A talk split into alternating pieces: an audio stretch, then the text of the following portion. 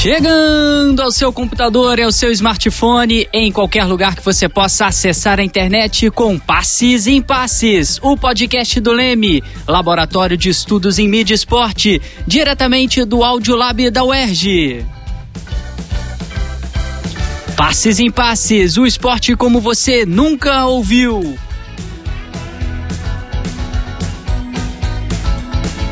Eu sou Felipe Mostaro e esse é o nosso terceiro episódio do Passes em Passes e aqui nós falamos das alegrias e dos conflitos do esporte, tentando trazer sempre aquilo que você ainda não ouviu, não é isso mesmo, Matheus Reis? Exatamente, Felipe, ainda mais com o tema do episódio de hoje. Pois é, o tema do nosso terceiro episódio é estilos de jogo, técnicos e treinamentos. Você que ainda não ouviu os nossos outros dois episódios, acessa lá nas plataformas no SoundCloud, no Spotify e no Deezer. Não deixe de seguir o nosso podcast nessas plataformas para você receber a notificação sempre que a gente publicar um novo episódio. E é claro, lá no nosso site Comunicação Esporte, você tem todo o link, a descrição de muita coisa que a gente posta aqui para vocês e vários estudos do tema que a gente vai falar. Nosso entrevistado de hoje é uma honra recebê-lo aqui, professor aposentado da Universidade Federal de Viçosa, professor titular, coordenador metodológico do Vasco, Próspero Brum Paoli. Muito obrigado pela sua presença, uma honra recebê-lo aqui, Próspero. Ô Felipe, a honra é minha, eu agradeço muito a você, ao Matheus, né, no laboratório também aqui, né, de estudos em mídia e esportes. Está aqui no programa, né? Passes e impasses. Gostei. Gostei, muito bacana. E na verdade é relembrar um bom tempo, né? Foram 12 anos em que eu tive assim uma atuação direta com o jornalismo esportivo, né?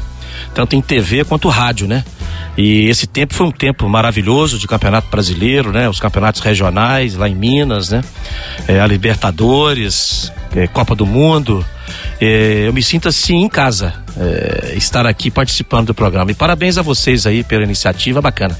Você que está acompanhando aí o nosso webisódio já está curioso para saber qual Copa que o Próspero cobriu, quais os times, saber desses bastidores, vai saber daqui a pouquinho, porque quem está aqui comigo também, o Matheus Reis, ele já, se, já, eh, já entrou antes, né? E agora ah, vai ser devidamente apresentado, pesquisador aqui do Leme, jornalista também da Rádio Globo, que vai participar e apresentar o programa aqui junto comigo, não é isso, Matheus? Tamo junto, Felipe, mais um Passes em Passes aí, um prazer ter o Próspero também com a gente. Também estão aqui no estúdio nosso diretor e roteirista Fausto Amaro, nossa produtora Marina Mantuano e nosso editor Léo Pereira. Muito obrigado pela presença de todos. Hoje é um dia que a gente pode falar de boca cheia, né? Depois da preleção, vamos começar o jogo, né? As formações táticas passaram por várias transformações desde os primeiros momentos em que o futebol passou a ser praticado, em meados do século XIX. Próspero tem um artigo chamado As Posições do Futebol e Suas Especificidades. Esse é o nome do artigo.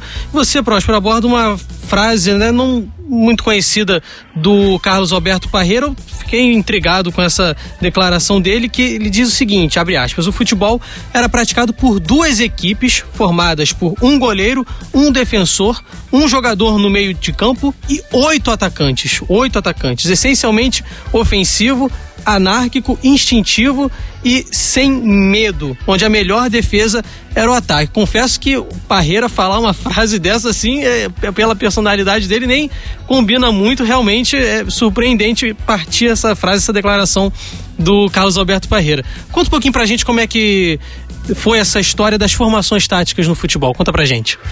Pois é, Matheus, mas o futebol começou assim mesmo. O futebol é uma vocação ofensiva, né? Você vê, um defensor, né? Mais um jogador aí no meio, o resto no ataque. Não tinha muita responsabilidade com sistemas táticos, com, né? Se preocupar com aspectos defensivos, né? O futebol ele era realmente muito ofensivo. Com o passar dos tempos, né? As equipes foram só recuando os jogadores, né? Tirando do ataque, vindo pro meio, do meio para defesa, né? Até chegar é, no famoso 4-4-2, né? Com quatro jogadores no meio. E nós temos, inclusive, o 3-5-2, quer dizer, né? E até um 5-4-1.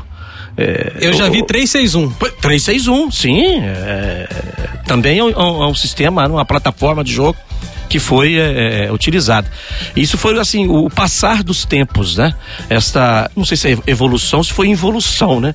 Mas na verdade é que o futebol também ele foi ficando mais é, disputado, né? Os espaços diminuíram, a pressão é, dos adversários no setor, né? Ela aumentou, o jogo ganhou mais em velocidade.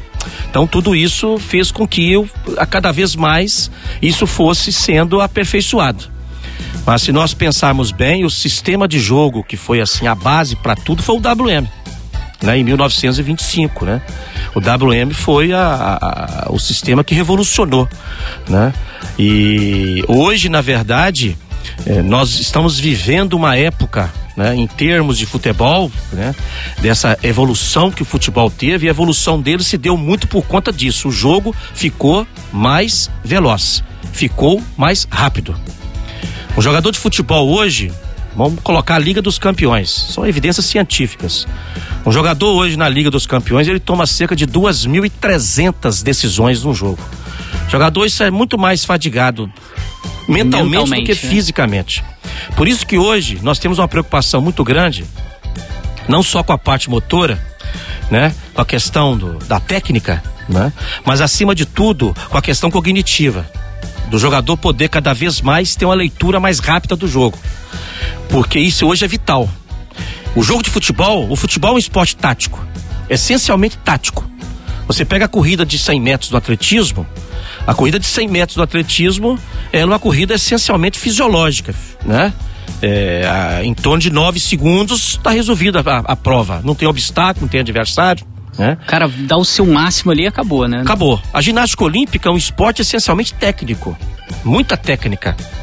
O futebol é um esporte tático. E o futebol, ele trabalha com duas etapas. Ele trabalha com, duas, com a etapa cognitiva e com a etapa motora. Dentro da etapa cognitiva tem duas fases. A primeira é identificar o problema. A segunda é encontrar uma solução para isso. Mas aí vem a etapa motora. E aí é a fase que você tem que aplicar, executar essa solução que você encontrou. Aí entra a técnica. Aí entra o fator físico, entra o fator coordenativo, a parte motora. Por isso que o jogador hoje, mais do que preparado fisicamente e tecnicamente para resolver o problema, né, é, na execução dele prática, mais importante do que isso é, ele, é, é, é a questão da velocidade de raciocínio. Porque, como eu disse, o espaço diminuiu. O jogo ficou mais veloz. A pressão é maior do adversário.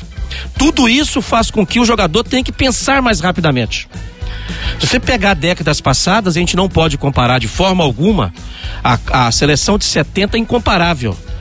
Pelo, porque ela reuniu jogadores excepcionais inclusive nesse nível de inteligência. E fisicamente né? muitíssimo bem preparados, né? Muitíssimo né? bem preparados. A gente falou isso lá no nosso segundo episódio e Sim. Né, a preparação que essa seleção teve para a época foi fantástica Não, também, a, foi a muito da acima. ciência. Exatamente. A entrada da ciência no futebol. Professor Lamartine Pereira da Costa, foi também o professor no doutorado aqui na Gama Filho. Professor Lamartine foi importantíssimo, porque ele que desenvolveu a questão é, do treinamento e atitude. Ele é integrante aqui da Faculdade de Educação Física e Ciência do Esporte, Olha, na UERJ. Esse, esse profissional, esse professor que nós estamos tendo que reverenciar, ele foi importantíssimo na Copa de 70, junto com o Admildo Chirol, com o Cláudio Coutinho e com o Parreira. Mas o professor Lamartine Pereira da Costa foi o cara responsável por desenvolver toda essa questão do treinamento de atitude lá. Mas eu dizia o seguinte: é, a, seleção de 70 é formada por jogadores altamente inteligentes. E jogadores que jogariam hoje perfeitamente em alto nível. Pelé seria o melhor do mundo hoje. Tostão poderia ser o melhor do mundo, Rivelino, entendeu? Agora, a, a, grande questão é o seguinte: se você pegar o jogo da Copa de 70 e pegar um jogo hoje de uma Copa do Mundo, né, de 2018, você vai ver o quanto que o, que o, que o futebol ganhou em velocidade. Eu repito, não podemos jamais, porque Gerson para mim é uma sumidade é, na técnica, na inteligência. Mas o Gerson tinha tempo de dominar uma bola, de pensar um pouco mais. Hoje o jogo está muito, muito físico, né, de muito, muita intensidade, não só intensidade pelo viés cognitivo, de atenção e concentração, mas acima de tudo a intensidade física. E como eu disse, o espaço diminuiu e o jogo ganhou em velocidade. Mas eu repito, Gerson jogaria hoje perfeitamente, até porque é o seguinte, né? tem muito jogador mediano para baixo aí, né? Tudo isso, né, que a gente está comentando, sei que o Matheus tem uma pergunta só para aproveitar o gancho.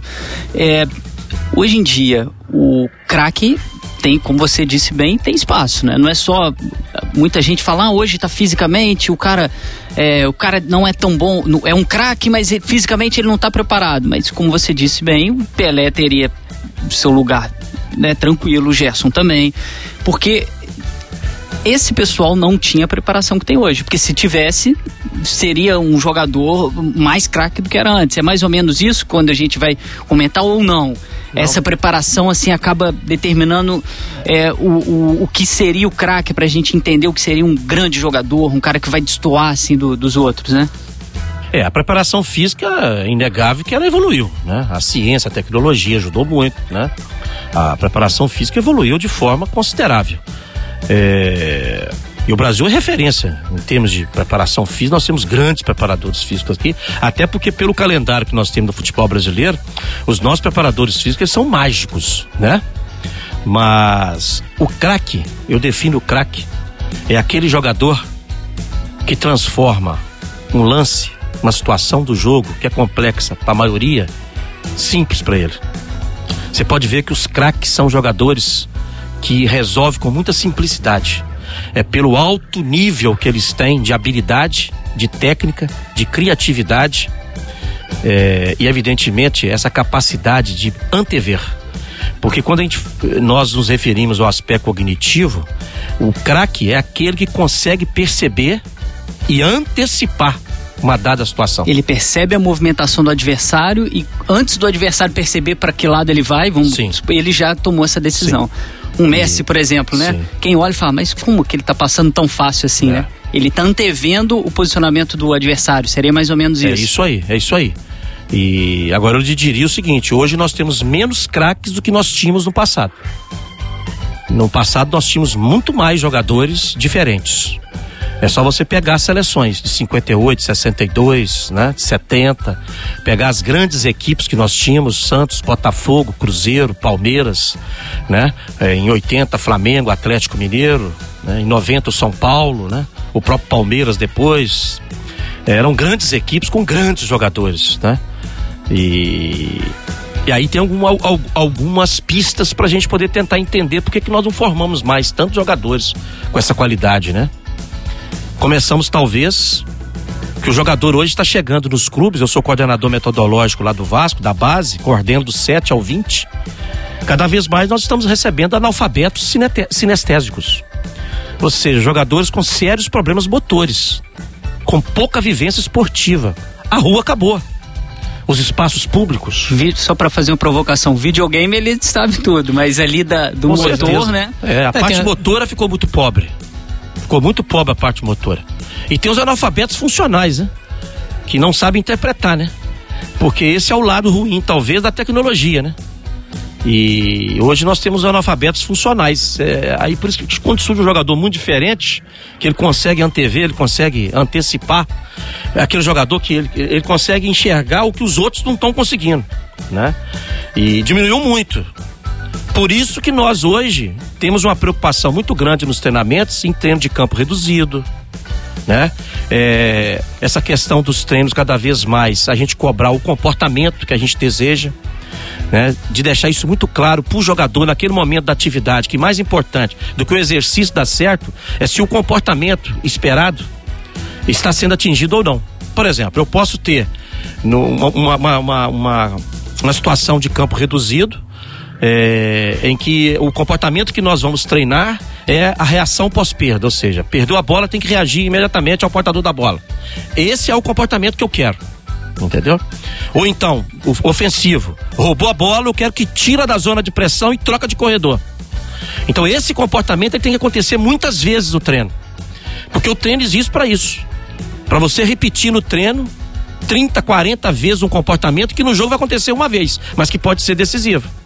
E o jogador hoje tem que ter um nível de cognição, de inteligência muito alto, muito elevado. Por isso que não cabe mais os treinos serem apenas repetições. A automatização. O treino tem que ser mais interrogativo. A gente chama de descoberta guiada. Tem que levar realmente o atleta a entender o que, que ele está fazendo. Para na hora do jogo ele poder tomar a decisão mais correta. Então a, o futebol mudou. Mudou muito. A gente vê aí na Liga dos Campeões. Onde estava assistindo o, o, o clássico inglês, né? O Liverpool com o Manchester, um jogo que não para. E aqui a gente vai ver à tarde o Campeonato Brasileiro, né? Aí você vai ver o jogo. Aquele jogo, mano, menos intenso, entendeu? Com ritmo e, ah, porque no Brasil país tropical, que não sei o quê, muito calor. Não, é o, o nosso jogo, em, em termos, se a gente comparar de lá, é um jogo menos intenso do próprio jogador correr, né, da, da velocidade, do, do, dos piques que o jogador vai dar, né, e tudo isso.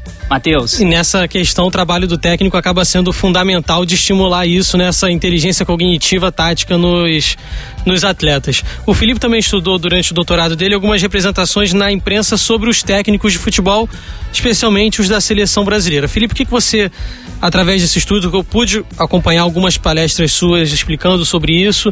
O que você vê através desse estudo, essa questão da evolução tática, da participação dos treinadores nesse processo, exatamente dessa importância que eu estava falando dos treinadores? Pois é, Matheus, pois é, os amigos aí que estão acompanhando a gente no Passe Sem Passe, vou falar assim bem resumida e batendo bola junto com o Próspero. É, o objetivo principal da minha pesquisa foi ver qual mundo os jornais criaram quando eles falavam dos treinadores. Né? A ideia principal é que o jornalismo contribui de uma maneira muito intensa na própria interpretação da realidade e acionar alguns imaginários. Né? O que seria o papel do treinador? Então muita gente acha que o papel do treinador pode ser um, como na no dia a dia do treinamento, às vezes nem é o treinador que fica responsável por isso, né? A gente vai discutir aqui agora. Mas é só para passar um histórico, né, de como essa evolução do, do futebol, o Próspero já trouxe aqui alguns dados, né? Algum, algum essas informações preciosíssimas aí sobre é, a evolução ou a involução né, desses sistemas táticos. É, mas inicialmente, né, para a gente pegar os treinadores no Brasil, o esporte que era praticado por jovens, né, de classes mais abastadas, né? O histórico do futebol no Brasil tem isso. E a grande maioria deles eram pessoas que iam estudar na Inglaterra e quando voltavam para cá continuavam praticando esse esporte que eles tinham aprendido. E aí ao retornar eles mantinham essas práticas, né? O próprio Charles Miller, que é considerado né, um dos o que trouxe, né, o futebol aqui pro, pro Brasil, tem algumas outras posições históricas, né, de outras pessoas, mas ele é uma referência quando se fala nisso. Então, os primeiros treinadores, quando vieram para o Brasil, eles tinham a função de ensinar o segredo do esporte para essas pessoas que não tinham condição de ir para a Inglaterra e que voltavam de lá. Então, esses jovens treinadores que vinham para cá acabam, acabavam ensinando para esses amadores, né? A gente lá em 1800 e 1900 o futebol no Brasil era amador, era uma classe bem restrita que praticava o esporte e o técnico vinha para cá como um professor alguém que ensinaria os segredos do esporte para essas pessoas. E a imprensa denominava dessa forma os técnicos. Por isso que até hoje a gente né, vê essa nomenclatura muito forte no dia a dia do futebol de chamar um técnico de futebol de professor. É o primeiro, por exemplo, no Brasil a contratar nesse né, professor foi o paulistano. Um clube que, logo depois, quando o futebol se profissionalizou, ele saiu do esporte porque ele achou que a essência amadorística tinha sido perdida, o esporte tinha sido é, vendido, né? Pro esporte, com, quando entrou o negócio, eu não quero porque nós somos nobres demais para jogar um esporte por dinheiro. A gente jogava por amor ao clube. É o Jack Hamilton, em 1907, ele ficou três meses no cargo e depois voltou para o Fulham FC da Inglaterra e a ideia, mais ou menos, de ter um técnico era aumentar a nobreza do clube. Né? O Fluminense também foi um dos primeiros a trazer no Brasil, tanto paulistano como Fluminense tinham essa relação de ser um clube é, da denominada elite, tanto paulista quanto da carioca. E nos primeiros modelos foi exatamente isso, né? Um professor que ia analisar esse ar nobre. É, aí tem uma parte histórica legal, né? Que os primeiros professores, né, no futebol que se tem notícia foi em 1874 no Bolton Wanderers da Inglaterra e o Tom Slane no Stoke City. Os dois foram os primeiros a começar isso e durante um longo período, para você que não sabe, né, o técnico acompanhava a partida à distância. Ele não poderia não tinha nem banco de reserva para ele. Ele treinava o time durante a semana e ia para outro local, o que hoje, quando o técnico está suspenso, ele fica lá em cima, é. lá, né? Nessa cadeira. Foi em 1922 que o Aberdeen, da Escócia, introduziu um banco para o treinador da equipe em frente ao gramado. E aí criou um espaço emblemático que seria alvo da crítica dos, dos, dos torcedores, né? Da Turma imprensa, né? Turma do amendoim e por aí vai. Então ainda não eram permitidas instruções, é, é, substituições, isso vai ser muito depois no futebol. E ele ficava ali na beira do gramado tentando arrumar né, ou corrigir aquilo que ele tinha é, feito durante a, a semana, do que ele tinha preparado. A primeiro ponto fundamental, porque a gente começa a ter essa modificação do técnico, né, do treinador, e aí o Próspero pode interromper aqui quando quiser, a popularização do esporte provocou essas mudanças violentas no esporte, né? Antes algo amador, praticado por uma elite, né, aqui no Brasil, na Inglaterra, quando ele se populariza, começa a se receber pessoas das classes menos favorecidas que tinham uma boa técnica, eram considerados grandes jogadores, começaram a ingressar nesses clubes. E aí, dentro disso, é, quanto mais jogador bom você tivesse no seu time, mais gente ia ao seu estádio, mais dinheiro o seu clube ganhava. Só para se ter uma ideia, né? As, as, a renda do Fluminense, por exemplo, né? De 1922, né? Receita do clube, que era de 44 réis, foi em 1931, menos de 10 anos, para 297. Tudo isso com um boom do esporte e com mais dinheiro você começa a contratar jogadores, né, no amadorismo marrom e precisa de alguém para coordenar esses caras. E aí passa a se cobrar mais do técnico a ideia de organiza esse time para vencer, porque a vitória, além da da parte esportiva, vai me dar mais retorno financeiro para poder contratar um melhor técnico, melhor jogador e o capital, não só esportivo, mas o capital econômico do clube e prosseguindo. E a partir daí a gente começa por algumas transformações fantásticas e aí a gente chega no já citado aqui pelo Próspero do WM, do grande treinador, considerado assim o primeiro treinador mesmo que se tem notícia do Herbert Chapman, que treinou o Arsenal, né? É, esse papel ele o primeiro a ter essa nomenclatura, né, que é o cara que vai organizar o time para vitória, foi Chapman.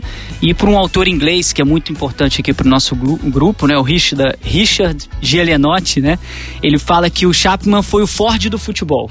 Né, o Henry Ford, que modificou a, a, indústria. Sistematizou a questão tática Exatamente, técnica. que é criar é, é, aquilo que o Próspero falou no início, futebol essencialmente tático. Claro que a gente teve né, alguns outros embriões, mas se a gente pode escolher uma pedra fundamental de desenhar ali no campo, né, a função de cada jogador, o Chapman vai ser fundamental. Vai colocar técnicas para incrementar, o pessoal brincava, a produção de gols, né? E foi um, uma, um sucesso absurdo, né? Ele foi considerado o primeiro modernizador do futebol. É, algumas é, regras foram mudadas ao longo desse tempo, principalmente a regra do impedimento, né? E o Chapman conseguiu modificar isso, entender né, ter essa leitura do jogo de forma perfeita e conseguir expandir cada vez mais esse, esse seu talento e a filosofia de jogo dele passou a ser como correta. Todo mundo olhava o WM e falava: caramba, é isso que eu tenho que fazer. Né, e o próximo pode até falar melhor aqui as modificações que vieram em cima das táticas, todas saíram praticamente do WM, né? Sim, próximo? o WM é a origem de tudo, como eu disse, né? É, o que aconteceu é que eles foram, é, na verdade, tirou um jogador do meio, Aí trouxe para aqui formou a linha de quatro. Entendeu? Tirou mais um, veio para cá o 4-2-4. Entendeu? Para depois a gente chegar no 4-4-2 em 66 na Copa do Mundo. E até hoje a gente fica pensando assim, na Copa do Mundo de 70, qual foi o, a plataforma de jogo que nós utilizamos? Né? Essa é uma questão que porque... pouca gente sabe responder, porque muita é. gente fala que praticamente eram, no meio de campo era só camisa 10, digamos é, assim. Não, eram todos 10. Eu, todos 10. Do né? meio pra frente. Eu, eu estou, eh, na verdade, é, prestando a consultoria para a CBF e nós estamos redigindo o, o, caderno de diretrizes metodológicas do futebol brasileiro. E eu tenho tido uma, uma, uma experiência fantástica em entrevistar é, vários atores que foram importantíssimos, né? E estive agora recentemente com o Parreira, com o Jairzinho, e a gente estava exatamente conversando sobre isso, né? Com o próprio Parreira. Qual era o, o, sistema de jogo da Copa de 70? Porque o Jairzinho me disse, todo mundo era 10. Todos eram 10. Todos. Gesso era 10, Rivelino, Jairzinho, Tostão, Pelé, todo mundo 10. É, a impressão quem tinha, quem tinha o Clodoaldo ali, a linha de quatro ali, e o resto, tá certo? e aquele time era genial, né? era um time genial. É, mas é isso, acho que foi o caminho que nós tivemos, né? É, a partir daí, né, o Chapman morreu em 34, né, mas o legado dele ficou simbolizado, né, nessa mudança, principalmente do termo que se referia ao técnico na Inglaterra. Depois do Chapman que a gente tem a ideia do coaching, Hoje é o coaching usado em várias outras coisas, né? Que não tem essa relação direta com o futebol, pega algumas né, teorias do esporte para colocar, aplicar mercado financeiro, né, em gestão de empresas, mas o coach mesmo, primeiro, foi o Chapman, que até logo depois né, da morte dele foi criada a Federação Inglesa, um primeiro curso de coach. Né? Se começou a ensinar, dentro do modelo de Chapman, o que seria ser um treinador.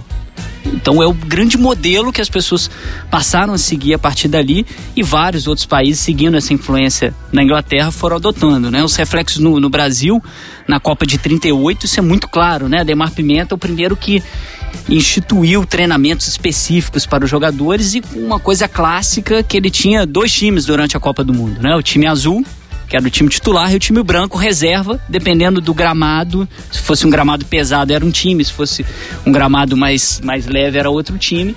E aí se começa a ter realmente, principalmente no futebol brasileiro, durante as Copas do Mundo, aí tática sendo comandada pelo treinador, pelo treinamento e com jogadores fantásticos, né? O Leônidas, Domingos da Guia, é, e por aí vai.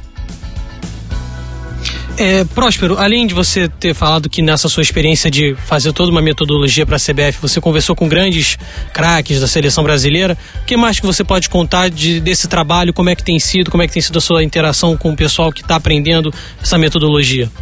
Não, muito interessante, quer dizer, na verdade nós estamos numa fase de coleta, né, de, de, de dados, vamos dizer assim, né, é, nós estruturamos uma, uma um instrumento, né, que é a entrevista semi-estruturada, que nos permite, inclusive, né, você ter o roteiro, a partir dali você ter desdobramentos em cima disso.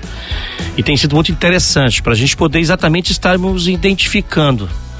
É, para que possamos depois realmente redigir essas diretrizes metodológicas, porque sempre tem essa questão, e é um discurso recorrente na mídia, principalmente em época de Copa do Mundo, do futebol arte. Isso. Né? Que, que é o futebol arte? Que futebol é esse, né? Porque quando você pega as seleções campeãs do mundo brasileiras, né? Você vai perceber que, na verdade, é uma mescla da, dos elementos do futebol arte com o futebol força. Não tenha dúvida que o futebol brasileiro, ele sempre foi, é, assim, é, a identidade dele muito forte ligada a essa questão da improvisação, da criatividade, do drible, da ginga, né? da técnica. O jogador brasileiro, o europeu vinha aqui comprar o jogador brasileiro por isso. Né? Não vinha comprar o jogador aqui pelo nível de inteligência dele, pelo aspecto físico, vinha aqui para buscar o jogador pelo aspecto técnico, que eles não tinham lá. E eles não conseguiam lá. Até hoje eles dizem: como vocês conseguem? Né? Eu estive na China agora em maio, fiquei lá 10 dias, e a grande pergunta é essa: como vocês conseguem tanto jogador? Por que a China não? A China tem um bilhão de habitantes. Se né? fosse naquela, né, de a cada 100 mil vai ter um craque, a China teria Poxa vários craques. Vários né? craques, né? E não é assim, né? Você tem que ter uma predisposição genética. Porque tudo parte da predisposição genética. Mas não basta também ter a predisposição genética. Porque você precisa ter as condições do meio que, que são as condições do meio? Metodologia, planejamento, bons campos, bons treinadores, né? Competições de bom nível, né? As condições que você oferece de, de alimentação, a parte clínica, né? Ou seja, tem muita coisa envolvida nisso para além da predisposição genética, porque não é só a, né, o aspecto que você traz de carga é, é, genética, mas a verdade é o seguinte: é que nem nós mais estamos conseguindo produzir tanto jogador com essa qualidade. E aí entra aquilo que eu tava, estava dizendo. É, hoje nós temos espaços públicos mais. A, a garotada hoje, eles têm outras outras opções, né? Que seja praticar futebol, praticar esporte. Tem até uma pesquisa da Organização Mundial da Saúde dizendo que essa geração atual vai ter uma expectativa de vida menor do que Sim. a anterior e um dos motivos é o sedentarismo. E isso tá, assim. o que, que forçou?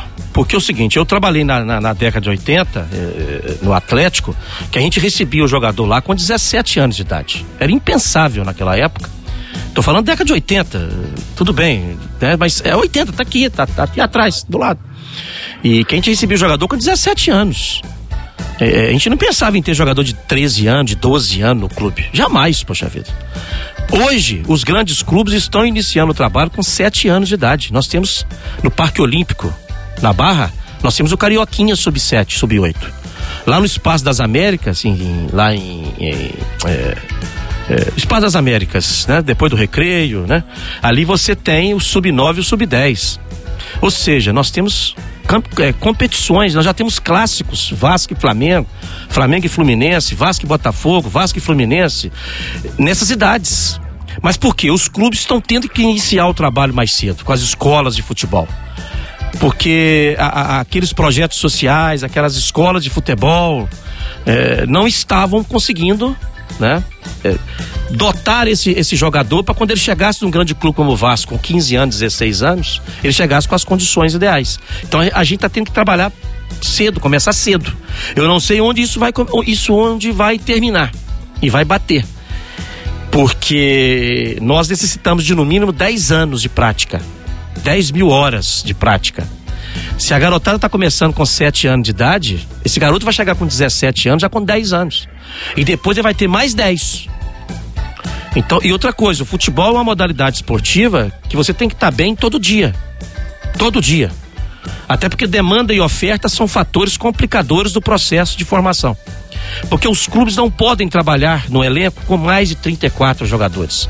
Seja lá no sub-10, seja lá no, no profissional. Só que todo dia bate na porta dos clubes milhares de jogadores. O Vasco avaliou ano passado 7.800 garotos. Você não consegue colocar todo mundo para dentro, não tem como. Então é o que eu falei, demanda e oferta. E aí que acontece? O processo não tem paciência. É, é o Felipe tá bem, tá muito bem. Daqui a pouco é normal, o Felipe vai entrar na curva descendente. Entrou na curva descendente, vai pro banco. Não é relacionado, manda embora traz outro que tem, tem, muita, tem muitos aí em condições. É um problema que nós não tínhamos no passado. Até porque os jogadores, você lembra disso, eles ficavam anos nos, nos clubes. É, é, você conseguia, na verdade, ter. A, o torcedor sabia a escalação do Santos, do Botafogo, né, do, do, do Cruzeiro, do Palmeiras, do Atlético, do Flamengo, é, é, do São Paulo, sabia a escalação do time. Hoje é muito difícil você hoje escalar um time aí. E, Próspero, tem alguma coisa de mito nessa questão da performance, na busca por performance, da metodologia, alguma coisa que a gente acredite no senso comum que é algo que é correto para se ter melhor performance, na verdade é mito?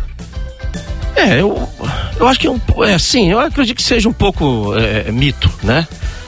Mas talvez essa questão da improvisação, que é o que caracteriza o jogador brasileiro, a criatividade. O jogador brasileiro é muito criativo. O que o Thales fez outro dia no lance do Vasco lá contra o, o Fortaleza, aquilo ali é tipicamente o jogador brasileiro. Aquilo é tipicamente improvisação e criatividade. Aquilo é um recurso que ele utilizou. O Thales, inclusive, esteve no vestiário do Sub-20, nós tivemos a, o jogo final lá em São Januário. Ele fez questão de ir lá, acompanhou tudo, né? Desde o início, no final, comemorou junto, né? E, e o Thales até dizia a respeito dessa questão.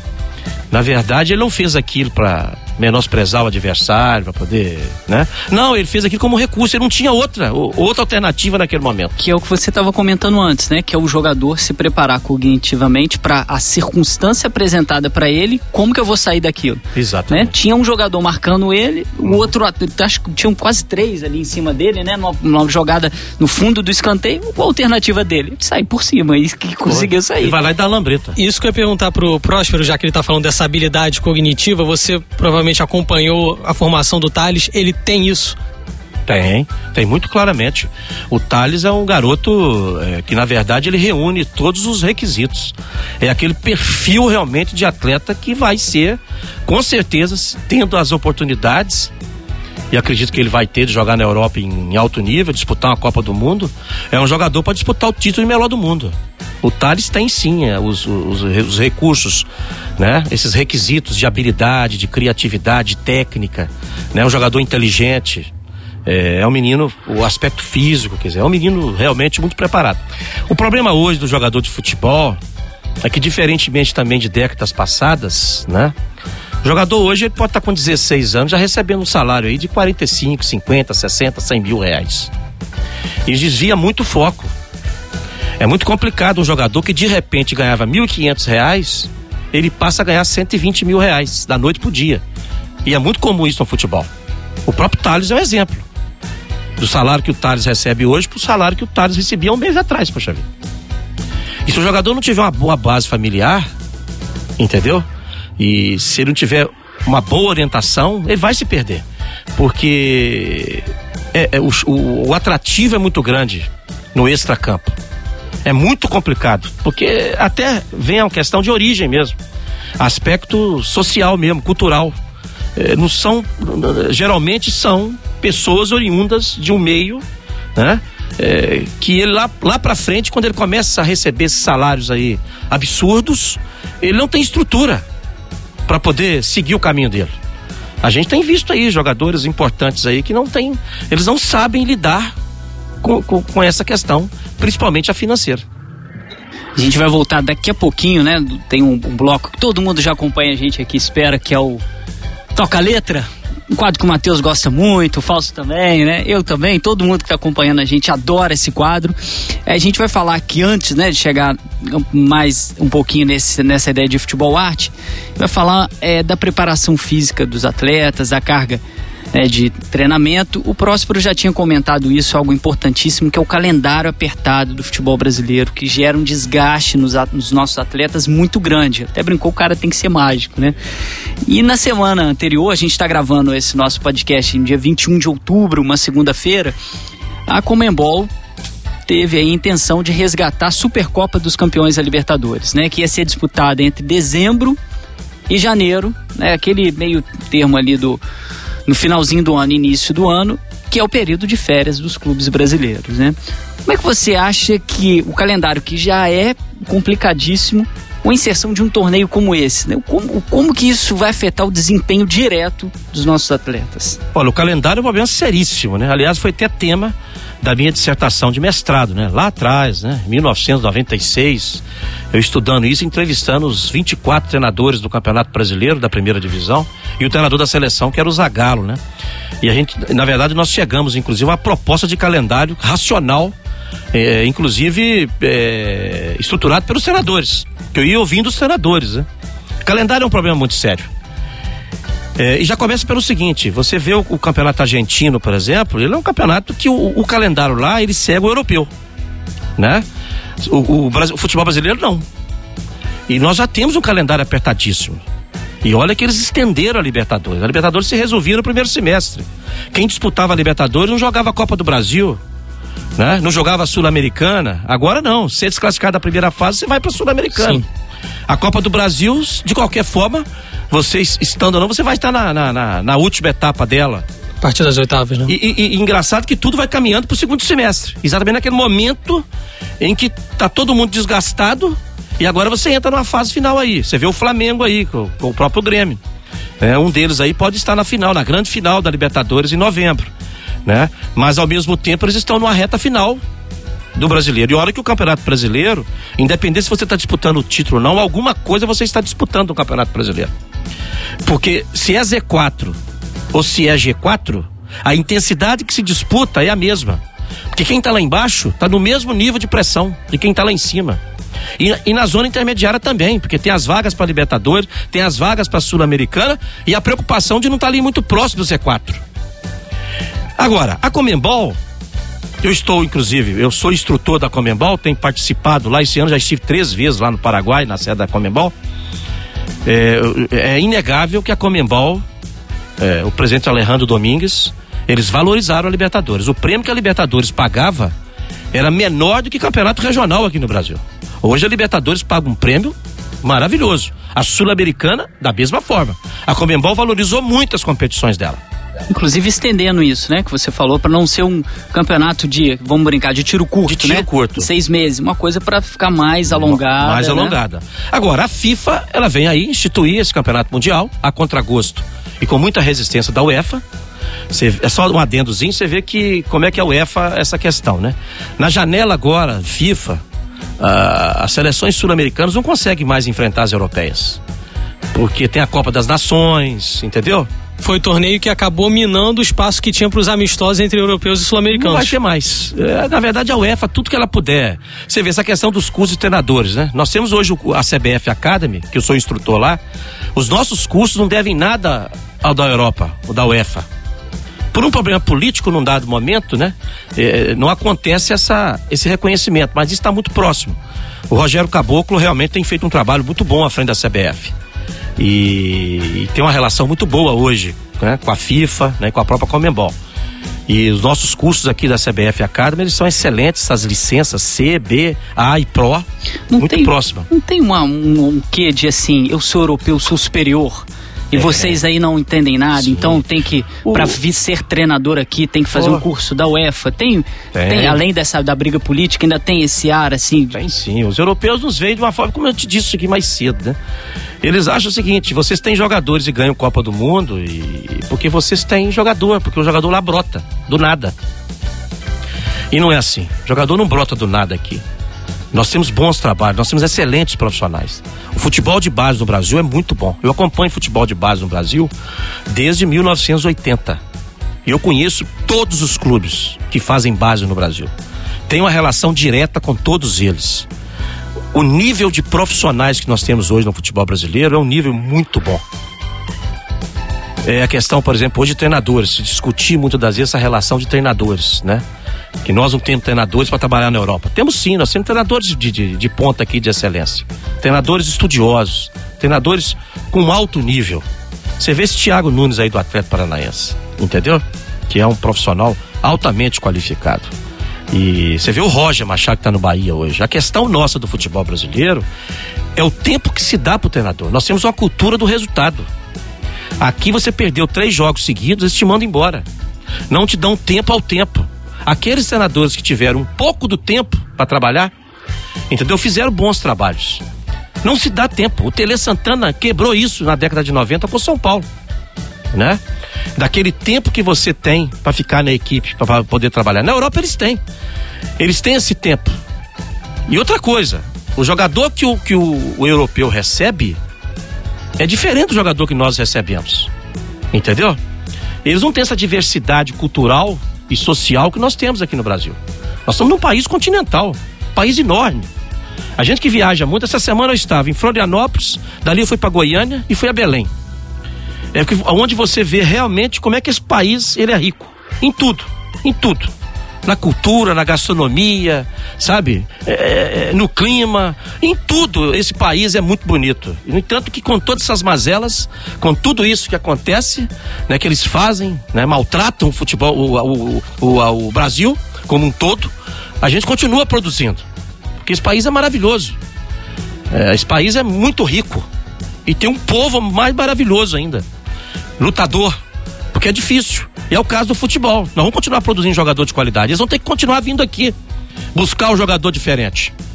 Isso não é um discurso de na- nacionalismo, de, perten- de pertencimento. Não, é entendeu? próprio- o- Mas o- é um tem- discurso de, de, de, de realidade. O jogador, o nosso jogador é diferente.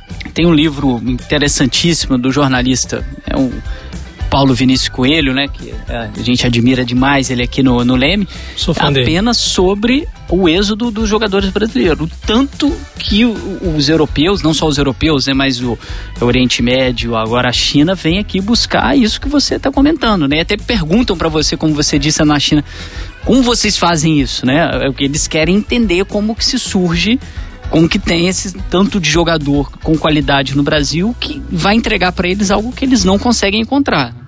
E o que é diferente é a técnica. Você pode ter certeza disso. Sempre foi. O diferencial do futebol brasileiro sempre foi a técnica. Agora, tentaram copiar. E copiar errado. Porque o Guardiola diz isso quando o Santos é goleado pelo Barcelona no Mundial lá. E ele diz no vestiário pós-jogo: Eu aprendi com vocês. A minha referência é a seleção de 82. Vocês faziam o que eu faço hoje. Vocês não fazem mais. Hoje, se vocês estão preferindo fazer o jogo reativo, o jogo de ligação direta, porque esse é outro problema que nós estamos vivendo no futebol brasileiro. As nossas equipes jogam pela cultura do resultado, elas jogam pelo resultado. Se tiver que eh, baixar o bloco, fazer um jogo reativo, direto, vertical, vai fazer. Aí a gente vê um Flamengo jogar. E aí muitas das vezes as pessoas dizem o seguinte: é, mas o treinador é estrangeiro. Sim, o treinador é estrangeiro, né? Mas você veja bem, o Flamengo hoje está com a intensidade de. de- O, o Flamengo hoje joga com ideias. Que o grande, a grande diferença, talvez, do futebol europeu para o futebol brasileiro é que lá o jogo é jogado com ideias. Entendeu? Aqui não. Aqui nós estamos jogando para fazer resultado. E aí, próximo, em cima, antes do Matheus passar para a próxima pergunta, é algo que eu notei muito nessa minha pesquisa, tem tudo a ver com isso que você está comentando aqui. O treinador, a partir do momento em que o esporte se torna cada vez mais intensa a obrigação de se ter a vitória, ele acaba se tornando o principal culpado no caso de um não aproveitamento satisfatório, né? Então o pessoal até brinca, perdeu três, o cara sabe que pode cair e não se dá o tempo, né, para o treinador poder trabalhar. Em cima disso, o, joga, o treinador olha e fala assim, olha, eu vou ter o meu emprego, e acaba escolhendo por esse tipo de, né, de tática que você comentou aqui. E às vezes a estrutura total que está ali em volta dele, às vezes o, o cara não tem um bom centro de treinamento, ou às vezes não tem os jogadores né, que se exige, né? Eu quero que você jogue um futebol maravilhoso, mas não tem os atletas que podem fornecer isso a ele. E isso foi é muito evidente nessa minha pesquisa, o tanto que o papel da imprensa, né? Nós aqui do Laboratório de Estudos de Mídia e Esporte, em Mídia e Esporte, é, a gente percebeu isso, que o técnico acaba se tornando o culpado principal. É, é porque sem... é mais fácil, né? É mais cômodo, né? Troca um Eu vou mandar trocar. um, né? É. Você viu o Fluminense, nós temos dois casos agora, o Fluminense e o Cruzeiro, é. Exatamente. Não é muito mais fácil mandar o treinador embora? Jogar nas costas dele a, a, a culpa? Entendeu? E, então é muito fácil. é. Você joga pra cima do treinador, manda o treinador embora, pô. Entendeu? E traz alguém que tá no elenco aí. Entendeu? E você viu, o Cruzeiro resolveu com o Abelão. Por quê? Fred, Thiago Neves, jogador que estiveram com ele aqui no Fluminense. Entendeu? Os medalhões ali do Cruzeiro. O, o Abel é um treinador, né? Com esse com esse jeito e tudo mais e tal, chegou e apaziguou. O Marcão, por exemplo, o Marcão tem história com o Fluminense. Entendeu? E, e, e, e, você viu que aconteceu o que aconteceu com o Oswaldo e no outro jogo deram a abraçadeira de capitão pro jogador que causou tudo aquilo. Então é a cultura Uma nossa, dos nossos de- dirigentes. É. a cultura do nosso ambiente, entendeu? Que faz com que o treinador ele seja o culpado. E aí troca o treinador. É por isso que nós não vamos uh, ter um jogo com ideias. É exatamente Nós vamos isso. continuar tendo um jogo de resultado e não um jogo de ideia. O Flamengo hoje é o clube no Brasil que está jogando com ideias. E, e tem realmente. é, é, é, porque uma, uma questão é o seguinte: a gente senta para assistir um jogo, é, porque é um momento de lazer que ainda não. Quando é o seu time, É você tens- acaba tá, tá é na frente da tensão, televisão né? pelo Mas- seu time, você tá torcendo pro seu time, né? Mas quando você, você senta para não ver seu time, você vai ver um outro time, você quer ver. Se não tiver bom, o que, que você faz? Vai embora, desiste daquele jogo, de vez em quando dá uma olhadinha na televisão, entendeu? Zapea- dá uma zapeada no canal. Agora, troca. tá sendo bom, cara, ver o, ver o Flamengo jogar. Porque é um time que tá jogando, bacana bloco alto. Intenso o tempo todo. Faz um gol que é mais um. Entendeu? E um jogo de velocidade, intenso. É, aí você quer ver o time jogar, poxa vida. Independente se é Flamengo, se é Palmeiras. Nós já fizemos isso com o Palmeiras de Luxemburgo, com o Cruzeiro de Luxemburgo em 2003, o Atlético da Libertadores de 2013 né? Quer dizer, equipes que, que jogavam. E a gente quer ver. O Galo doido em 2013 na Libertadores, muita gente pa- passou até a torcer pro Atlético, ser o segundo time, de ver toda aquela. Sim, naquele período eu fui um deles. Torci bastante pelo É, título. aquela pelo intensidade absurda, né? O de- Atlético jogava? Tomava 2 a 0 fora e ia pra cima, empatava o jogo e. Era gostoso Era de ver. gostoso de ver. Entendeu? Que é o, o que a gente fala muito aqui no Leme, né? O que que provoca essa reação nas pessoas? Por que que a gente tá aqui debatendo esporte, né? E especialmente o futebol? O esporte provoca isso na gente de acordo com a intensidade que a gente vê num jogo de futebol, né? Você pega um jogo ali que é bolinha pra cá, bolinha pra cá, seja qual ele for, de Monótono, basquete, né? monótono, você vai olhar e falar, ah, não vou trocar. Agora, seja em qualquer modalidade, né, e principalmente o futebol, quanto maior a intensidade você perceber isso nos atletas, é aquilo que a gente chama de futebol arte, que é intensidade, ofensividade, você focar o gol o tempo inteiro, né, procurar aqui, a gente acabou alcunhando aqui no Brasil como a nossa brasilidade, né, que a gente tem a expressão futebol arte para meio que tentar resumir isso. É, mas você veja bem, tem hora que a Série B nos dá isso, né? A forma como o jogo da Série B é disputada. Mas aquilo ali é uma correria também. Eh, Você vê pouca técnica. Sim. E, o- e aí volta naquela questão do jogador do, do- do futebol brasileiro. Que o, o gostoso é isso. Por isso que a gente volta. Eu disse aqui mais cedo. Não é bom de ficar comparando seleções nem épocas. Mas eu acompanhei de perto a seleção de 82. E aquela seleção. Foi muito triste ver aquela seleção perder, né? É, mas você veja bem, a, a- a- seleção de 82 ela continua sendo referência, continua sendo uma referência. E se tivesse ganho a Copa do Mundo, talvez ela estaria ali parelho com a seleção de 70, que ela é sempre lembrada. Né? Mas aquela seleção de 82, ela dava, ela, é, é, era, era prazeroso de ver aquela seleção jogar. Com tanto jogador de tanta qualidade. Como foi em 2002, né? que nós conseguimos reunir tanto jogador de tanta capacidade como Ronaldinho Gaúcho, Ronaldinho Fenômeno, Rivaldo, né? Roberto Carlos, Roberto Cafu, Carlos, o próprio time, Lúcio começando o próprio ainda. Lúcio começando, uma seleção também maravilhosa. É, então é, é, o nosso futebol brasileiro, é isso que fica muitas vezes nessa questão de resgatar isso. Como é que nós vamos resgatar isso? Que o próprio Guardiola, né, como você falou, ele olhou, olha, é isso, eu me espelhei Sim. nesse time de 82. Agora, como é que você vai resgatar isso também se os nossos jovens talentos vão embora cedo? A gente não segura o jovem talento aqui. Acabou, ué. É, é, você vê o Thales, vê, pode ser que chegue em janeiro, vem uma oferta na janela e vai embora. Provavelmente. O Renier vai embora. Exatamente. E, ou seja, os grandes jogadores nossos, eles não ficam aqui. E, e isso é complicado. Pra gente ter também um campeonato de alto nível. Agora, Próspero, mudando um pouquinho de assunto, a gente está fazendo também todo um percurso histórico desse desenvolvimento de metodologia de treinamento, performance, busca da melhor performance. Como é que você vê nesse cenário é, a participação e a evolução da presença da mulher nesse cenário? Você vê pelos cursos o interesse maior das mulheres participando disso? Você vê com perspectivas boas Sim. o crescimento dessa, dessa participação? Não tenha dúvidas. Eu tive agora em Goiânia essa semana dando aula pela licença C, tinham cinco mulheres fazendo o curso. A Débora Ventura, inclusive, é instrutora hoje da CBF Academy, na licença C. Ela foi a primeira mulher no Brasil a ter a licença Pro. Hoje nós estamos com várias profissionais de muita competência trabalhando o futebol feminino. O futebol feminino não tem retrocesso, é daqui para frente. E essa questão da exigência é, dos clubes para disputar a Libertadores, né, é, o próprio brasileiro, de ter a equipe feminina constituída, acabou gerando um processo, um fenômeno. Nós estamos tendo que, que agora ter categoria de base de futebol feminino. O Vasco já se estruturou lá no sub-13 e no sub-15. Coisa que era impensável até seis meses atrás. Então, quer dizer, hoje o futebol feminino, e o que, que os clubes fizeram no início? Como o Flamengo fez um convênio com a Marinha. Não pode mais ter convênio, parceria. O clube tem que ter o trabalho sistematizado. Então não tenha dúvidas de que na próxima década nós vamos ter um avanço enorme no futebol feminino. Daqui a pouco ficar tranquilo que a gente vai ver jogos na, na televisão sendo transmitidos aí, entendeu? É, com jogos inclusive de boa qualidade. O que nós precisamos agora, eu até acredito que começaram pelo topo da pirâmide a exigência de ter já o, o feminino adulto, profissional. Deveriam ter exigido nos dois primeiros anos ter o sub-13 e o sub-15. No terceiro ano, você ter o sub-18. E a partir do quarto, quinto ano, você ter o profissional. Por quê? Porque nós iríamos preparar essas meninas. O que está acontecendo?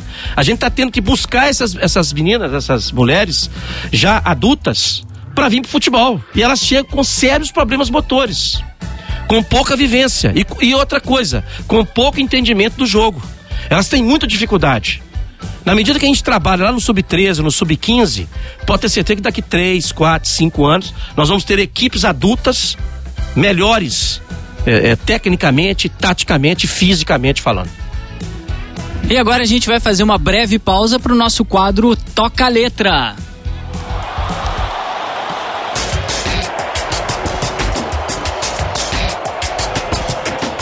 A música de hoje, Fio Maravilha, composta pelo Jorge Benjor, cantor rubro-negro, e lançada no álbum Bem de 1972, caiu nas graças da galera quando a torcida do Flamengo começou a cantar essa música nas arquibancadas para aclamar João Batista, cujo apelido é justamente Fio Maravilha. João Batista, confesso que se eu ouvir esse nome eu não consigo associar a pessoa do Fio Maravilha, só justamente com o apelido, Filho Maravilha.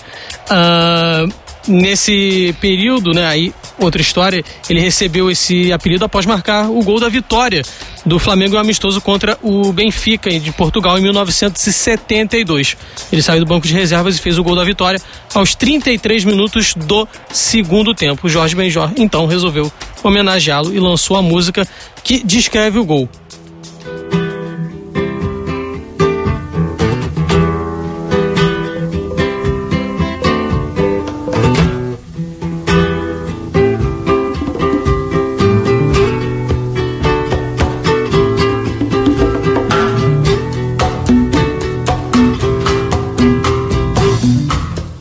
Novamente ele chegou com inspiração. Com muito amor, com emoção, com explosão em gol. Sacudindo a torcida aos 33 minutos do segundo tempo. Depois de fazer uma jogada celestial em gol, tabelou, driblou dois zagueiros, deu um toque, driblou um goleiro. Só não entrou com bola e tudo, porque teve humildade em gol. Foi um gol de classe onde ele mostrou sua malícia e sua raça. Foi um gol de anjo, um verdadeiro gol de placa que a galera agradecida se encantava. Foi um gol de anjo, um verdadeiro gol de placa que a galera agradecida se encantava. Viu maravilha, nós gostamos de você. Viu maravilha, faz mais um pra gente ver.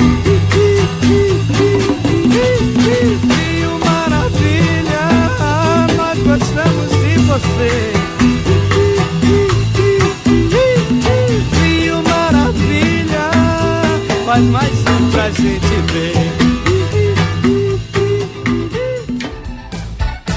Importante lembrar também que essa letra foi adaptada pela torcida do Botafogo para celebrar um de seus maiores ídolos, o atacante Túlio Maravilha, um dos responsáveis pelo único título brasileiro do Glorioso na, na era do Campeonato Brasileiro, quando o campeonato já tinha esse nome, em 1995. Saiu uma história que eu não sabia até pesquisar, confesso que não lembrava desse detalhe, Felipe. Lembrando também, né, Matheus, que essa música do Jorge Ben vai falar claramente da habilidade individual, né, de um atleta talentoso, né? A letra que você acabou aí de ouvir, tabelou, driblou dois é, zagueiros, deu um toque, fintou o goleiro, né?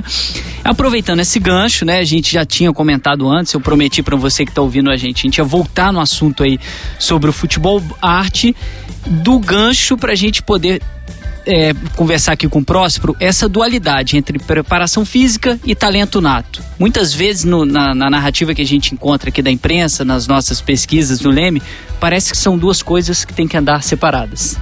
Ou tem uma preparação física fantástica, ou tem talento. E aí, se a gente né, colocar aí, o Próspero já tinha falado antes, mas a gente se aprofundando um pouquinho mais. Em 58, quando o Brasil vence a Copa do Mundo, o time era fantástico. O time tinha só Pelé e Garrincha, mas a preparação, a organização da comissão técnica foi muito grande. Foi a primeira vez que se teve é, um psicólogo, né, para trabalhar o, o emocional dos, dos, atletas e uma série de outras circunstâncias que também aconteceram em 1962, quando o Brasil foi campeão. Tinha uma comissão técnica é que já no, no que a gente comentou antes lá do Chapman, que organizava o time para vitória, ajudava nessa preparação. O Paulo, Paulo Amaral, que era um, um preparador físico é, importantíssimo nessa época. Em 1970, a gente já comentou aqui bastante. 1994 também teve uma preparação tática e física muito grande. 2002 também o Brasil. Então, às vezes parece que o futebol brasileiro acha, né, umas competições, acha as copas, as cinco copas do mundo apenas pelo seu talento. E é óbvio que a gente está aqui querendo dizer que não é que não existe talento, que a junção dos dois é que fez o Brasil ser esse ter esses times fantásticos e conseguir o pentacampeonato. E aí em cima da ideia de futebol arte, né, a gente tem aqui no, no lema a gente traça alguns é, fios, né, condutores que a imprensa vai colocar assim ao longo do tempo, que dependendo da época, do contexto, né, de qual jogador que vai ser apresentado como modelo desse estilo, ela faz algumas adaptações, né? Rapidamente a gente passando, 1938, o grande exemplo foi o Leônidas da Silva, que tinha uma habilidade de improvisar muito grande. Depois a gente vai para Pelé e Garrincha, o Garrincha é muito mais a ideia do drible, então isso fica muito associado ao brasileiro. 70, que é aquela a própria técnica mesmo absurda dos atletas e por aí vai. A gente coloca que o futebol arte teria, poderia ser definido por essa linha, né? Improviso, intensidade, ofensividade, dribles, floreios com a bola e jogadas inesperadas. É mais ou menos isso quando a gente vai falar do, do que seria esse futebol brasileiro? Sim, o futebol arte está muito ligado a isso, a improvisação, a criatividade, a técnica, a habilidade, né? É, mas se você pegar o Pelé, por exemplo, Pelé era um jogador fisicamente brutal, né? 1,69 cabeceava, subia muito para fazer o gol de cabeça. Você pega então o seguinte: a, a, é claro que a entrada da ciência no futebol aqui no Brasil ela se deu com mais precisão a partir da, da década de 90. Né? Quando os clubes começam a ter a figura do fisiologista, né? Mas você lembrou bem, e nós já nos referimos aqui, por exemplo, de 70, na Copa de 70, o quanto que foi importante a preparação para altitude. E quanto que a preparação fiz daquela, daquela seleção de 70, ela foi importante para a conquista. Então, na verdade, é o seguinte: é, essa questão do talento com a preparação física, hoje nós não temos dúvida mais. Né? O jogador hoje, para suportar um jogo com essa intensidade que nós temos, um jogo rápido como nós temos, um jogo de contato físico como nós temos hoje, o jogador tem que estar muito bem preparado fisicamente, até para suportar esse calendário. Né? Então a preparação física hoje, e nós temos excepcionais preparadores físicos e fisiologistas. E nós avançamos muito nessa área. Avançamos muito nessa área, né? E então, mas não dá para, não tem como você separar isso, né? A, a, essa técnica, essa habilidade, né? Com a preparação física e o nível de inteligência, o nível de cognição. Esse é o episódio 3 do Passes em Passes, o esporte como você nunca ouviu. Tenho certeza que você está gostando muito. A opinião reflexiva aqui no ambiente digital, no metrô, no ônibus, antes de ir para casa ou então no intervalo do seu trabalho. Aqui você escuta o esporte como nunca ouviu. A gente vai para um bloco que a gente ama aqui no nosso programa também, que é o Leme Cash Clube, não é isso, Matheus? Isso mesmo, Felipe. Compartilhe o programa com seus amigos e ajude a gente a fazer o podcast o Passes em Passes. Tem alguma sugestão de pauta? Tem perguntas? Entra lá no arroba LemeWerge, arroba LemeWerge no Facebook, no Instagram e converse com a gente. O nosso quadro Lemecast Clube é hora de você, ouvinte, participar do programa, enviar sua pergunta e interagir com a gente. Na última semana a gente recebeu bastante perguntas dos nossos ouvintes. Mais uma vez, o nosso ouvinte fiel, o arroba Israel Debrito, faz Valeu, a pergunta. Israel, tá sempre aí participando com a gente. Valeu. Vamos à pergunta então. Ele pergunta o seguinte: em que medida é possível dizer que técnicos e treinamentos no Brasil estão ultrapassados. Esse é um mito? E a segunda pergunta do Malon, arroba Malon, underline FFC, acredito que o FFC seja de Fluminense Futebol Clube, perguntou qual o método de treinamento mais utilizado no Brasil atualmente? Bom, essa questão de metodologia, né, de métodos, de treinamentos, né, e principalmente dos nossos treinadores, né, eu já disse anteriormente aqui que um dos problemas graves que nós temos é o processo de continuidade do treinador e o segundo é a cultura do resultado que nós temos aqui, que isso não permite que você possa dar prosseguimento, ter tempo a implantar ideias, né? E outra coisa é a modificação que a gente tem muito grande dos, dos elencos, troca muito de jogadores. Né? Então, quando você está começando ali, a equipe ganhou corpo, vai lá, dois, três, quatro. É a janela que se abre em julho, é a janela de janeiro, que o jogador acaba indo embora, é negociado, é emprestado. Né? Isso acaba por prejudicar também. E a tática, né, o próximo. Uhum. O cara, quando ele bola uma tática para o time, é muito em função dos jogadores, né? Você tira essas peças, o cara tem que começar praticamente do zero, né? Exatamente, exatamente. É, é, é, ele tem que retomar o trabalho dele, né? Com relação a essa questão que está ultrapassado nossos treinadores, eu não vejo isso não.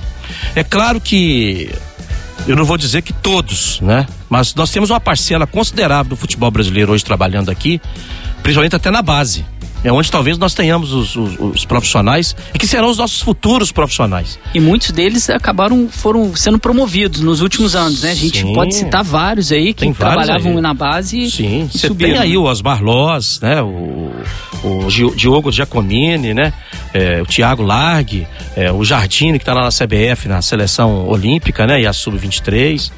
É, você tem hoje profissionais aí do mais alto gabarito. Agora, a UEFA, os cursos de qualificação dos treinadores já existem há muitos anos, né?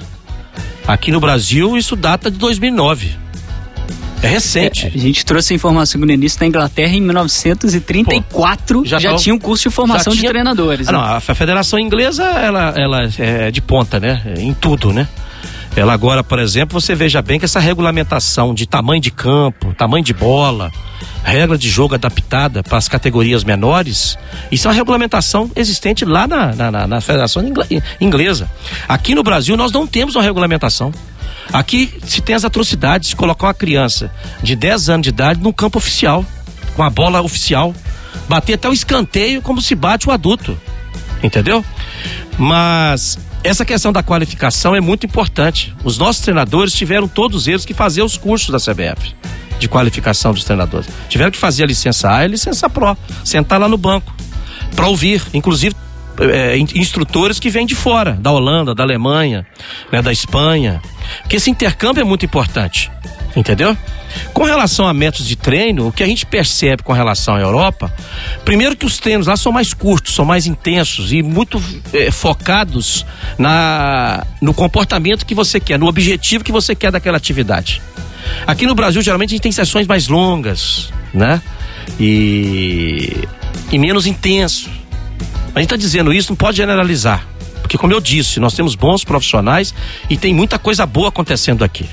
E acho muito importante, né, no caso dessas representações da imprensa, a gente não é, se deixar levar pelo momento, por exemplo, do Flamengo e do Santos, que com treinadores estrangeiros estão tendo bons resultados. São Paulo tirando muito leite de pedra do Santos, para a gente começar a generalizar e ter aquela noção de que não, é o treinador estrangeiro também que dá certo, só que dá certo, e se mirar no exemplo do Jorge Jesus, do, do Jorge Sampaoli. Quantos técnicos estrangeiros a gente teve aqui também, às vezes bons, outros que não se adaptaram muito bem, não deram resultado, então é importante também a gente ter isso, até num cenário cruel, né? A gente falar desse cenário todo, esse número de demissões tão grande que a gente tem no, no futebol brasileiro, no Campeonato Brasileiro de 2019, a gente fez esse levantamento até para mostrar para o nosso ouvinte, a gente teve até a 23 terceira rodada 15 demissões, o recorde de 32 demissões que a gente teve foi no Brasileirão de 2015 uma média aí desde 2003, quando o Campeonato Brasileiro adotou a fórmula dos pontos corridos, média de quase um técnico demitido por rodada. O Brasil, dessas ligas principais, é a que mais demite técnico e depois é outro representante do futebol latino-americano, o México. O futebol mexicano também demite pra caramba. Mas aí que está, eu volto a frisar, são, é, são, são esses aspectos que fazem com que o treinador não consiga colocar ideias, jogar com ideias. Você vê que isso é inegável. O Flamengo do Jesus é diferente do Flamengo anterior. E eu pergunto para vocês, será que nós tivemos tantas modificações em jogadores daquele elenco que tinha com o elenco que está hoje? Nós não tivemos. O que o Flamengo está jogando hoje é diferente, entendeu? Mas é, voltemos, né? Essa questão é, do tempo. É, e, e, e da qualidade dos, do, dos nossos profissionais que nós temos aqui. Nós temos bons profissionais aqui. Nós temos bons profissionais com boas metodologias, até porque a CBF, com esses cursos de qualificação, a tendência é essa, é a gente ter, né? Daqui a pouco não é unificar, porque nós vamos continuar tendo diferenças. O Grêmio é diferente do Inter, o Grêmio e o Inter são diferentes do Flamengo, do Fluminense, né? Atlético Cruzeiro e vai por aí afora. Até porque isso era mais presente no passado né? Porque o jogador do Sul praticamente ficava no Sul. Hoje não, hoje globalizou isso, né? É, na base, por exemplo, você tem jogadores aí, não é só do Rio de Janeiro. Você vai no Vasco, por exemplo, não tem garoto só que mora no Rio de Janeiro. Tem de outras, de outras regiões do Brasil, né? Mas antigamente, isso aí é, é, engraçado que a gente sempre nos remetemos a décadas passadas e tem, temos que. O passado é uma comparação que você faz. É. Até porque o passado era muito melhor do que o presente. Isso é inegável, né? É, um dos pontos talvez seja exatamente esse. É que você não tinha essa rotatividade que nós temos hoje de jogadores nas equipes, poxa vida. E você conseguia então fazer bons trabalhos naquela época. Eu acompanhei seu Tele Santana, por exemplo, o trabalho que ele fez no São Paulo, o trabalho que ele fez no Atlético Mineiro, né? É, o próprio Luxemburgo com o Palmeiras, com o Corinthians, com o Cruzeiro, né? Será que esses treinadores desaprenderam? Será que o futebol evoluiu tanto assim? Que o Luxemburgo hoje é, é, é tão ultrapassado assim? Entendeu? É claro que precisa rever. Constantemente nós temos que rever. É, se eu voltasse hoje à Universidade Federal, na minha aula de professor de futebol 1, em, 1900, em agosto de 1985, quando eu entrei, entendeu? A minha aula hoje é totalmente diferente. É. A minha aula no curso da CBF em 2009, quando começou, não tem nada a ver com a aula que eu dou hoje. Entendeu? Então mudou. É, porque a gente busca, tá, tá onde? Tá sempre onde? Conferências, você está em congressos, você está fazendo cursos, você está bu buscando intercâmbio, né? E, porque está buscando. Até porque é o seguinte: é a globalização da informação. A globalização encurtou espaços, né? É, eu fico vendo os alunos hoje dos cursos de graduação, né? Poxa vida, você tem uma a literatura no passado, visitar a biblioteca você praticamente não tinha nada, né? Hoje, qualquer coisa que você quiser, vai no Google. Aliás, tem aluno Google, né? Que ele fica o tempo todo ali na internet, o professor tá falando, ele vai lá, antes do professor dar até o conceito, ele já abre uma pergunta pro professor que já viu no Google. E além disso, né, a gente sempre comenta aqui da ideia do jogo. O jogo em si, lá na, na, na coisa pura, né? A gente gosta muito do Ruizinga, quando ele vai falar sobre a teoria do jogo essa interação o tempo inteiro. Um jogo não é estático e o conhecimento também não para. O conhecimento é um jogo. Os, os esportes também são enquadrados como jogo por conta disso, né? Quem parar, nosso programa, a gente vai evoluindo aqui também. Sim, Lá na claro. décimo programa a gente vai ter é, outras coisas para a gente poder colocar e isso que vai construindo é, o esporte dessa maneira. Uma das metodologias utilizadas é a periodização tática, que é concebida lá pelos portugueses, pelo Vitor Frade, né? E o Vitor Frade é um sociólogo, antropólogo, tem doutorado nessa área. O Vitor Frade não é do futebol. E ele que cria a periodização tática. Ele cria a partir da teoria do caos determinístico. Porque o futebol é o caos. O jogo de futebol é um caos, se você perceber bem. Entendeu? E aí daí nasce a periodização tática. né? Fantástico. E aproveitando, né, que a gente está comentando aí de citando autores que são importantes para a gente compreender o esporte de maneira mais profunda, né? O nosso quadro Onda Zuleme.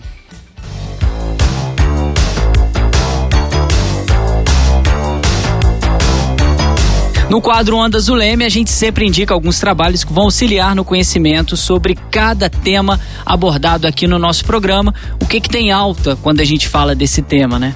Próspero, você já falou alguns aqui, né? Começou lá com o professor Lamartine, logo no início da nossa conversa, citou agora esse outro professor de Portugal. Tem algum outro livro ou algum artigo específico que você queira indicar, né? Que dá uma. O pessoal que está acompanhando a gente, que está gostando do nosso bate-papo, quiser aprofundar um pouco mais nessa ideia do, do jogo, do esporte, principalmente dessa da, das táticas aí que envolvem o futebol? Olha, tem duas obras interessantíssimas de dois profissionais que são do meio acadêmico, mas estão mais com o pé na prática que na academia. Um deles é o Israel Teodo da Costa, lá da Federal de Viçosa. O Israel lançou um livro junto com o Juro Garganta, né, e o Zé Guilherme, é, jogando com ideias. É um livro fantástico, né? E o Israel Teodo da Costa. O outro é o Ricardo Drubski foi de, dirigente aí, foi treinador até foi do técnico, Fluminense. técnico do Goiás, Fluminense. Isso, universo tático do futebol. É outro autor que escreve muito bem, né? É, constantemente a gente recebe os artigos dele e tem o livro dele, Universo Tático no Futebol. É outro também cara fantástico, né? Ricardo Drubski e Israel Teodo da Costa. Eu talvez indicaria os dois, que seriam assim, né? Que tem obras aí é, interessantes né, nessa área para gente estudar futebol.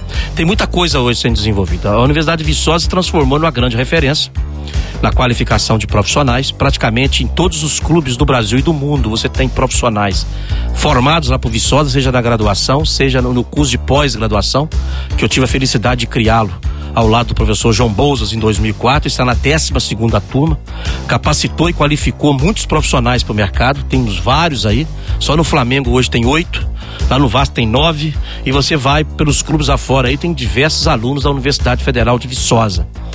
E Viçosa realmente se transformou numa grande referência. Eu lá nos anos 2000 eu produzi 16 videocursos pelo Canal 4. Numa época em que você tinha pouquíssimo material didático. E esses videocursos hoje estão aí na Europa, né? Claro que são videocursos que foram é, produzidos lá nos anos 2000, né? Mas foram muito importantes naquele dado momento.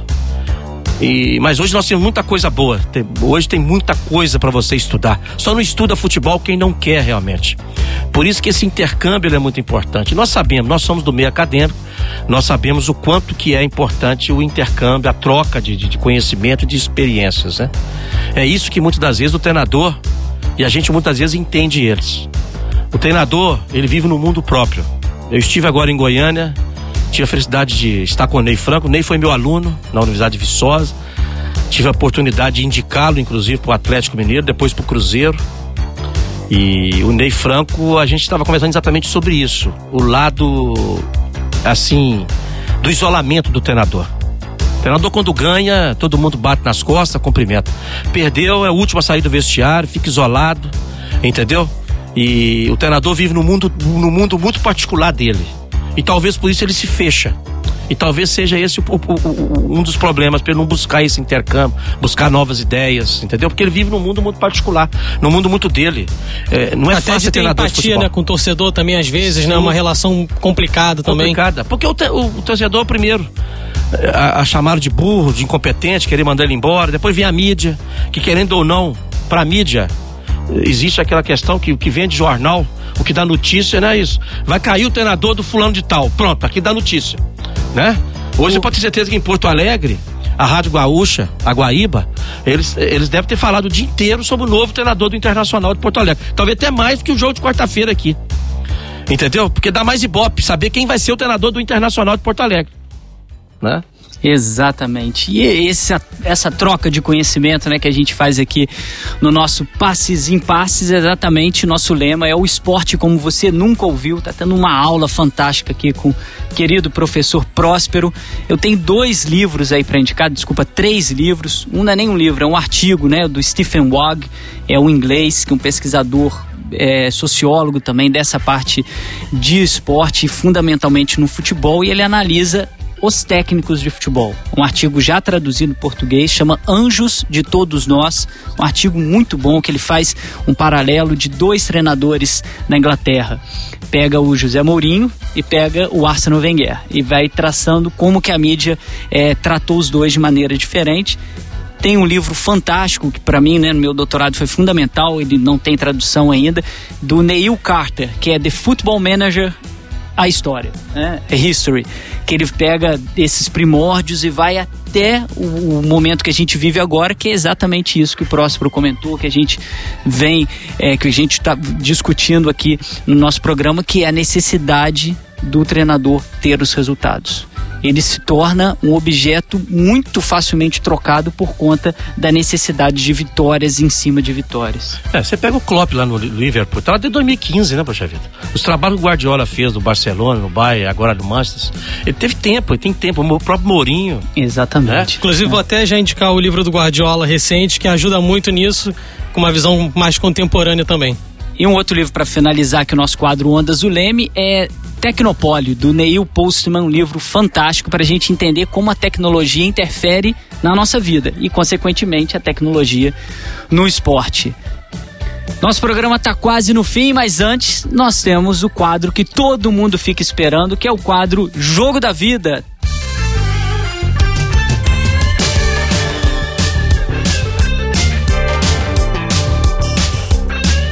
Todo mundo que está acompanhando o nosso podcast, o nosso Passes em Passes, fica doido para participar desse programa, porque quando a gente está aqui, cada um contando, né, qual foi o seu jogo da vida, qual jogo marcou sua história, em qual momento o esporte entrou na sua vida, todo mundo que está em casa fica lá lembrando, né, qual foi o jogo que eu acompanhei e falei, é isso que eu quero fazer o resto da minha vida.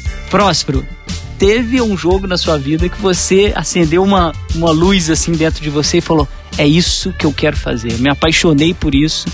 É, esse jogo mexeu comigo de uma maneira que isso será uma profissão. Tem algum específico? Tem, tem sim. São Paulo e Atlético Mineirão, 78. Ficou na minha memória do Mineirão, porque foi uma grande final do Campeonato Brasileiro e o Reinaldo ficou de fora. E aquele jogo, uh, o atleticano tem até hoje que se o Reinaldo tivesse jogado, é o Si no futebol, né? O imponderável futebol clube, né? Mas o Si, né? E, e aquele jogo ali, porque 1977 tinha 14 anos de idade, né? Aquele jogo me. Entendeu? E, e, e, foi. Mas é pra você ver como é que são as coisas. É, é, muito difícil falar um jogo, né? A gente que viveu tanto, né? Mas 74, a Holanda, o primeiro jogo da Holanda na Copa do Mundo 74, é, foi uma grande surpresa porque a gente não tinha o que nós temos hoje. Hoje todo mundo conhece todo mundo. Não existe surpresa. Nós sabemos que a Inglaterra é a favorita para ganhar a próxima Copa do Mundo, né? Ela é o atual campeã sub mundial sub-17, mundial sub-20, fez uma Copa do Mundo muito boa. Olha só, essa, esse é um palpite que eu ainda não tinha ouvido é. ninguém bancar. Não, a Inglaterra, ela tem uma base muito boa que ficou. Campeã sub-17, sub-20. incorporou 17 né? e 20. A França vai manter a base, né? É, mas a Holanda em 74 é, foi uma grande surpresa. E foi um negócio assim. Hoje, talvez para vocês hoje que não viram, é muito fácil. Vai no YouTube, você vai resgatar lá os jogos, né? Principalmente Holanda e Brasil, por exemplo. Mas é outro jogo também, impactante para mim. Copa do Mundo, né? Porque eu, eu, estava presente nesse jogo em 94, quando o Brasil foi tetra. Né? Brasil e Itália. É, Flamengo e Atlético em 80 aqui no Maracanã, aquela final aqui, para mim foi a melhor final de Campeonato Brasileiro. Eu falei de 77 Atlético São Paulo, mas em termos de plasticidade do jogo foi Flamengo e Atlético em 80. Foi realmente um jogo. Teve tudo que um grande jogo pode ter, né? Empata, vira tudo. aí. Vasco e Palmeiras, a Copa Mercosul, poxa vida, né? Foi um jogo também é, muito legal de, de, de, se ver.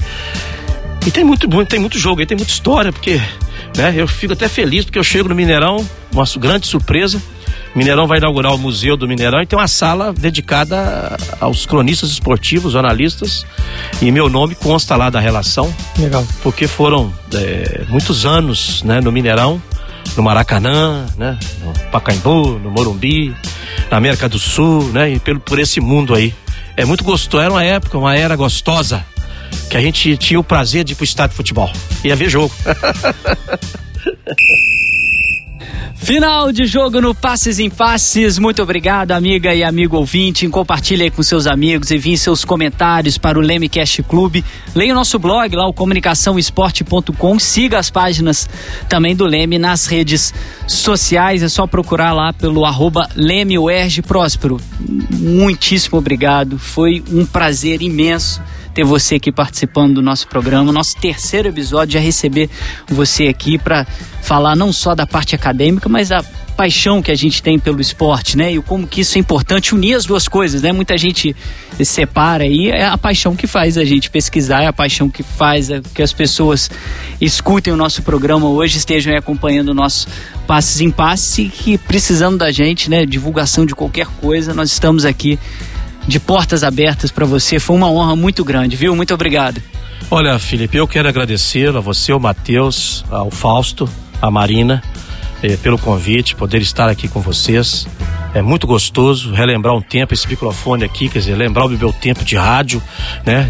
E é muito legal mesmo. E você tocou no assunto que é o prazer, a identidade que você cria, né? Tá faltando isso pro futebol brasileiro. O nosso jogador, ele não está criando identidade, nem com o clube, muito menos com a seleção. Vestia a camisa da seleção, tinha um sentimento de pertencimento, revestido de um capital simbólico enorme. Houve o episódio 2 que a gente gravou, é? já está disponível, a gente fala exatamente ah, disso. Pois é, e hoje, lamentavelmente, é, você viu que o Renier outro dia deu uma declaração que seleção é passado, o negócio dele é o Flamengo. Então, é porque é, é, antigamente não, antigamente as pessoas queriam vestir a camisa da seleção brasileira. E esse, perdeu essa identidade, perdeu esse prazer. E talvez isso que nós fazemos, que você faz, que, né, que todos nós aqui fazemos, com esse carinho, porque a gente gosta do que faz. Eu fiquei 34 anos na Universidade Federal como professor, fazendo aquilo que eu mais gostava e que eu gosto até hoje. Eu vou dar aula aí pela CBF ACAD, pela Comembol, no curso de pós-graduação da palestra, eu, eu subo ali como, sabe, porque é um momento maravilhoso, porque eu, eu gosto da aula entendeu? Então ter prazer naquilo que você faz. E hoje eu estou envolvido com o futebol na base, lá no Vasco. A gente tem prazer de todo dia ir para São Januário. Entendeu? Com todas as dificuldades que a gente tem muitas das vezes, mas a gente vai com prazer, porque a gente gosta. Eu acho que isso é fundamental. É a chave do negócio, é isso. É você ter prazer. É você gostar. É aqui que a gente fala com o jovem, quando ele vai escolher o curso dele né? Escolha um curso que você vai ter prazer, porque vai ser a vida toda. A não ser que você vai desistir disso depois. Eu vejo no Matheus aí, os olhos dele brilham, né?